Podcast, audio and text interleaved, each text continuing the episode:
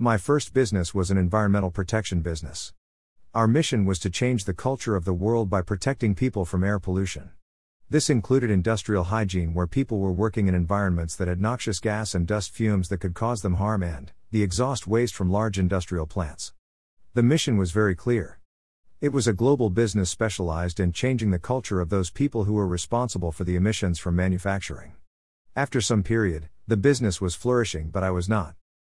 My purpose, it seems, had swung from measuring the well being of people we affected to how much profit we made on an annual basis and how big my house was.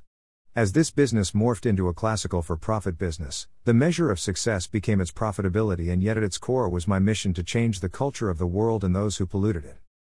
Up until this time, I have no enemy. But as the business grew, I became obsessed with the resistance people had to creating a clean environment.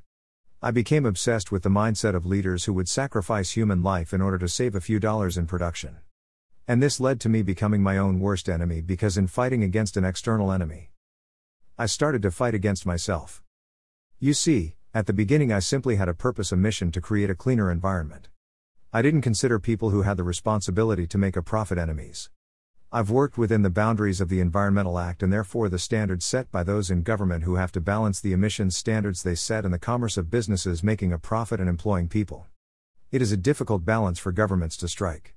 But the more obsessed I became with my business, the more these governments seemed to be sitting on their hands. And this is one of the great challenges of becoming adept at something. You suddenly realize the potential that can be achieved compared to what is the current standard, and it makes you dissatisfied. When we are single and we get into relationships, we see the gift of a relationship, but after a while we get used to it and the relationship becomes the default. It's easy to experience love through yoga or meditation and suddenly feel that the relationship has great potential that is not being realized and become dissatisfied with it. It's the same with a job. You start the job as an inept individual but very quickly become good at what you do and then suddenly you become better at what you do then the job will allow and you suddenly become disgruntled because people around you are not performing as well as you could. I guess this causes some people to change jobs. But this pursuit of trying to become adept at something and then becoming dissatisfied because you're not living the full potential of it has a downfall. The downfall would be dissatisfaction. Recognizing the potential in something does not necessarily trigger the necessity for action. It might simply be like a battery stored energy. Recognizing your own potential to run faster or make more money does not always trigger the need for action. Sometimes it is really good to just sit and understand and know potential. The ability to do this does not come cheap. It usually comes at the expense of some adventure one goes on only to find that at the end of it, living at the borderline of one's own full potential is not necessarily the wisest place to live. Changing the culture of the world is such an adventure. Every time something changes, it releases and reveals a new potential. Eventually, my business had to be sold because of my own frustration with not fulfilling the potential of the business. At this point, I decided that I did not understand the human condition well enough and I needed to know a lot more before I embarked on my next adventure. So I went back to university to study behavioral science. Under the instruction of the university, the best way to do that was to specialize in behavioral science throughout the course of an MBA. Which I did. But to be honest about it, which I was to the dean of the school, I knew more about behavior before I went to that two year full time MBA than I did after it. Behavioral science from an academic business point of view is a narrow focus. It focuses on the topic of leadership and motivation and tries to emulate models that are compartmentalized and not real. My mission, however, to change the culture of the world around the environment was still fully charged at the end of the MBA. At this point, I built a consulting firm to go out and change company cultures. This business, as did my environmental business, started off with an incredible mission but bit by bit became commercially driven by necessity. Balancing these two sides of business was an incredible concept for me, because my personal values are not about absolute wealth but more about social change and cultural development. But those I employed, and those who eventually partnered with me in the business to make it successful, had a single pointed focus on profit.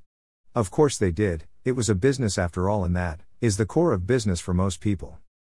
Again, the more adept I became at culture change within organizations, including First Nation in Canada, federal government agencies, Fortune 100 businesses, and many smaller manufacturing companies, the more frustrated I became between what we were actually achieving and what was potential. Reconciling this difference puts one into a battle either between ourselves and the client or between ourselves and somebody within the business we are home. But ultimately, like the environmental company, as soon as you have an enemy, you call the opposition, which in the case of culture change is the current status quo and those who are hell bent on protecting it, you begin a battle between two sides of yourself. A battle that exists outside of us just lights the flame on the battle that lives inside of us. And there is nothing worse. When the enemy becomes external, it is simply a reflection of the enemy that we consider to be internal. A great example of this is, as I took on the mantle of learning yoga in order to understand the human condition better, there was a part of me that was stiff and very stuck with emotional baggage, and a part of me that became an adept by sitting with and learning from great teachers. My ability to implement the potential of myself and my body became a battle, and the enemy was me. The more I learnt in yoga and the more I practiced meditation, the more I learnt that I was not able to be good enough to be the person I was imagining in the yoga book. And, there was always somebody nearby me who was actually doing what I read about, and so that potential was staring me in the face, but my body was also signaling through injuries and pain that it was not going to achieve those levels of potential. Ironically, the more yoga I did, the more I hated to be me and tried to change it or fix it through excruciating yoga practices to transform my stiff old body. Sport also provided me with an opportunity to condemn myself for being less than my ambition. When I took up ocean kayaking as a sport, I took it up because it was so relaxed and such a joyful thing to do. But the more adept I became at paddling an ocean kayak fast, the faster the kayak I bought, the harder it became to paddle in a raging sea, the more the sport challenged me and my capabilities.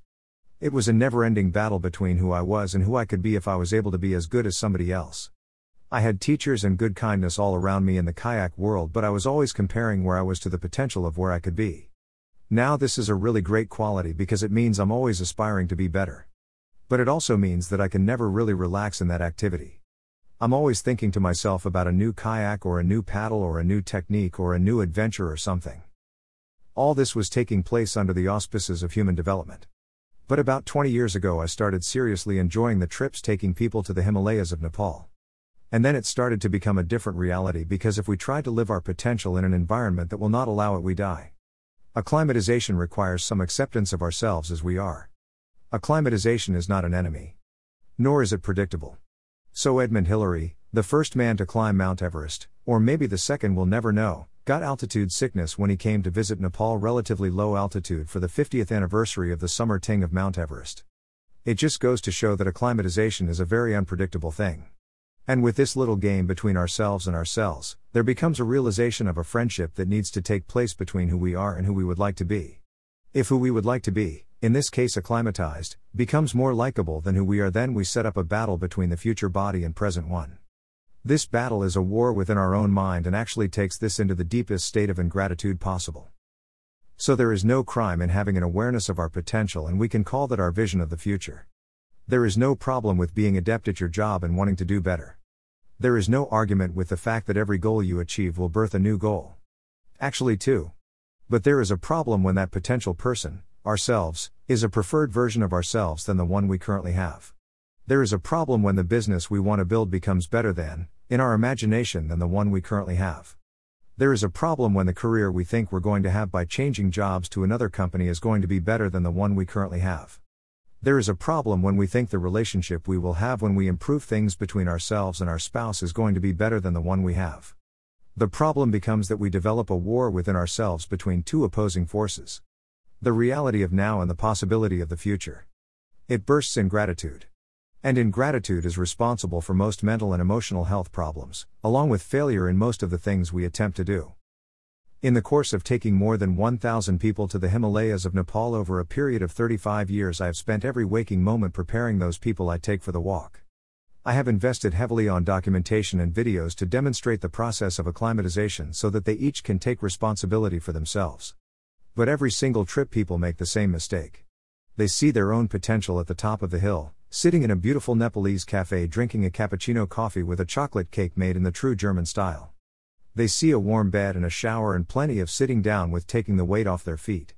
And so suddenly where they are starts to look really ugly compared to where they want to be, their potential. And as soon as this happens, they start to move up the mountain faster than the rate of acclimatization that would be healthy for their body. We often underestimate how long these hills are in Nepal, and sometimes they rise over 800 meters in altitude before they descend to the camping place for the night, and so they exceed the body's ability to acclimatize usually up to 500 meters a day but only 300 meters a day for sleeping. The result of this is headaches, blurred vision, difficulty breathing, and many more side effects that are extremely unpleasant and require retreat back down the mountain, exactly back down the path they've just been on until the body finds an altitude where it can recuperate. And this is exactly what happens to us in life if we don't love where we are more than where we are going to be. If our relationship is not magnificent right today with all its fights and disagreements and problems and challenges and difficulties, and we think that going on holidays will make things better, we have embarked on one of those journeys that will take us into the past and make things worse rather than better. But if you try to tell people who are planning a holiday in order to make their relationship better that their relationship needs to be seen to be not broken before they go on a holiday, they will laugh.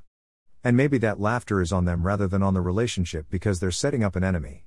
They're setting up an enemy, which is the existing relationship that they want to beat by going on a holiday and creating a new relationship with the same person. Leopards don't change their spots no matter how good the holidays are. If we can't appreciate what we've got the way it is, we will never have it the way we want it. And so I continue to change the culture of the world by changing and helping people appreciate who they are before they go running around trying to change it. I help people change the culture of the world by helping them see that what they wear and what they do and what they think can be transformed to make who they are magnificent. This is in stark contrast to the inauthentic approach of trying to emulate or imitate somebody. The question I ask people over and over again is Who are you? The simple answer is We are our attractions and we are our aversions. We are defined by what we are attracted to and what we are repelled from. The more attractions we can list and the more aversions we can list, the smaller we become. That's the end of this episode. If there is something here you feel would be good to explore with me, please bring it to the coaching session this week. With Spirit, Chris.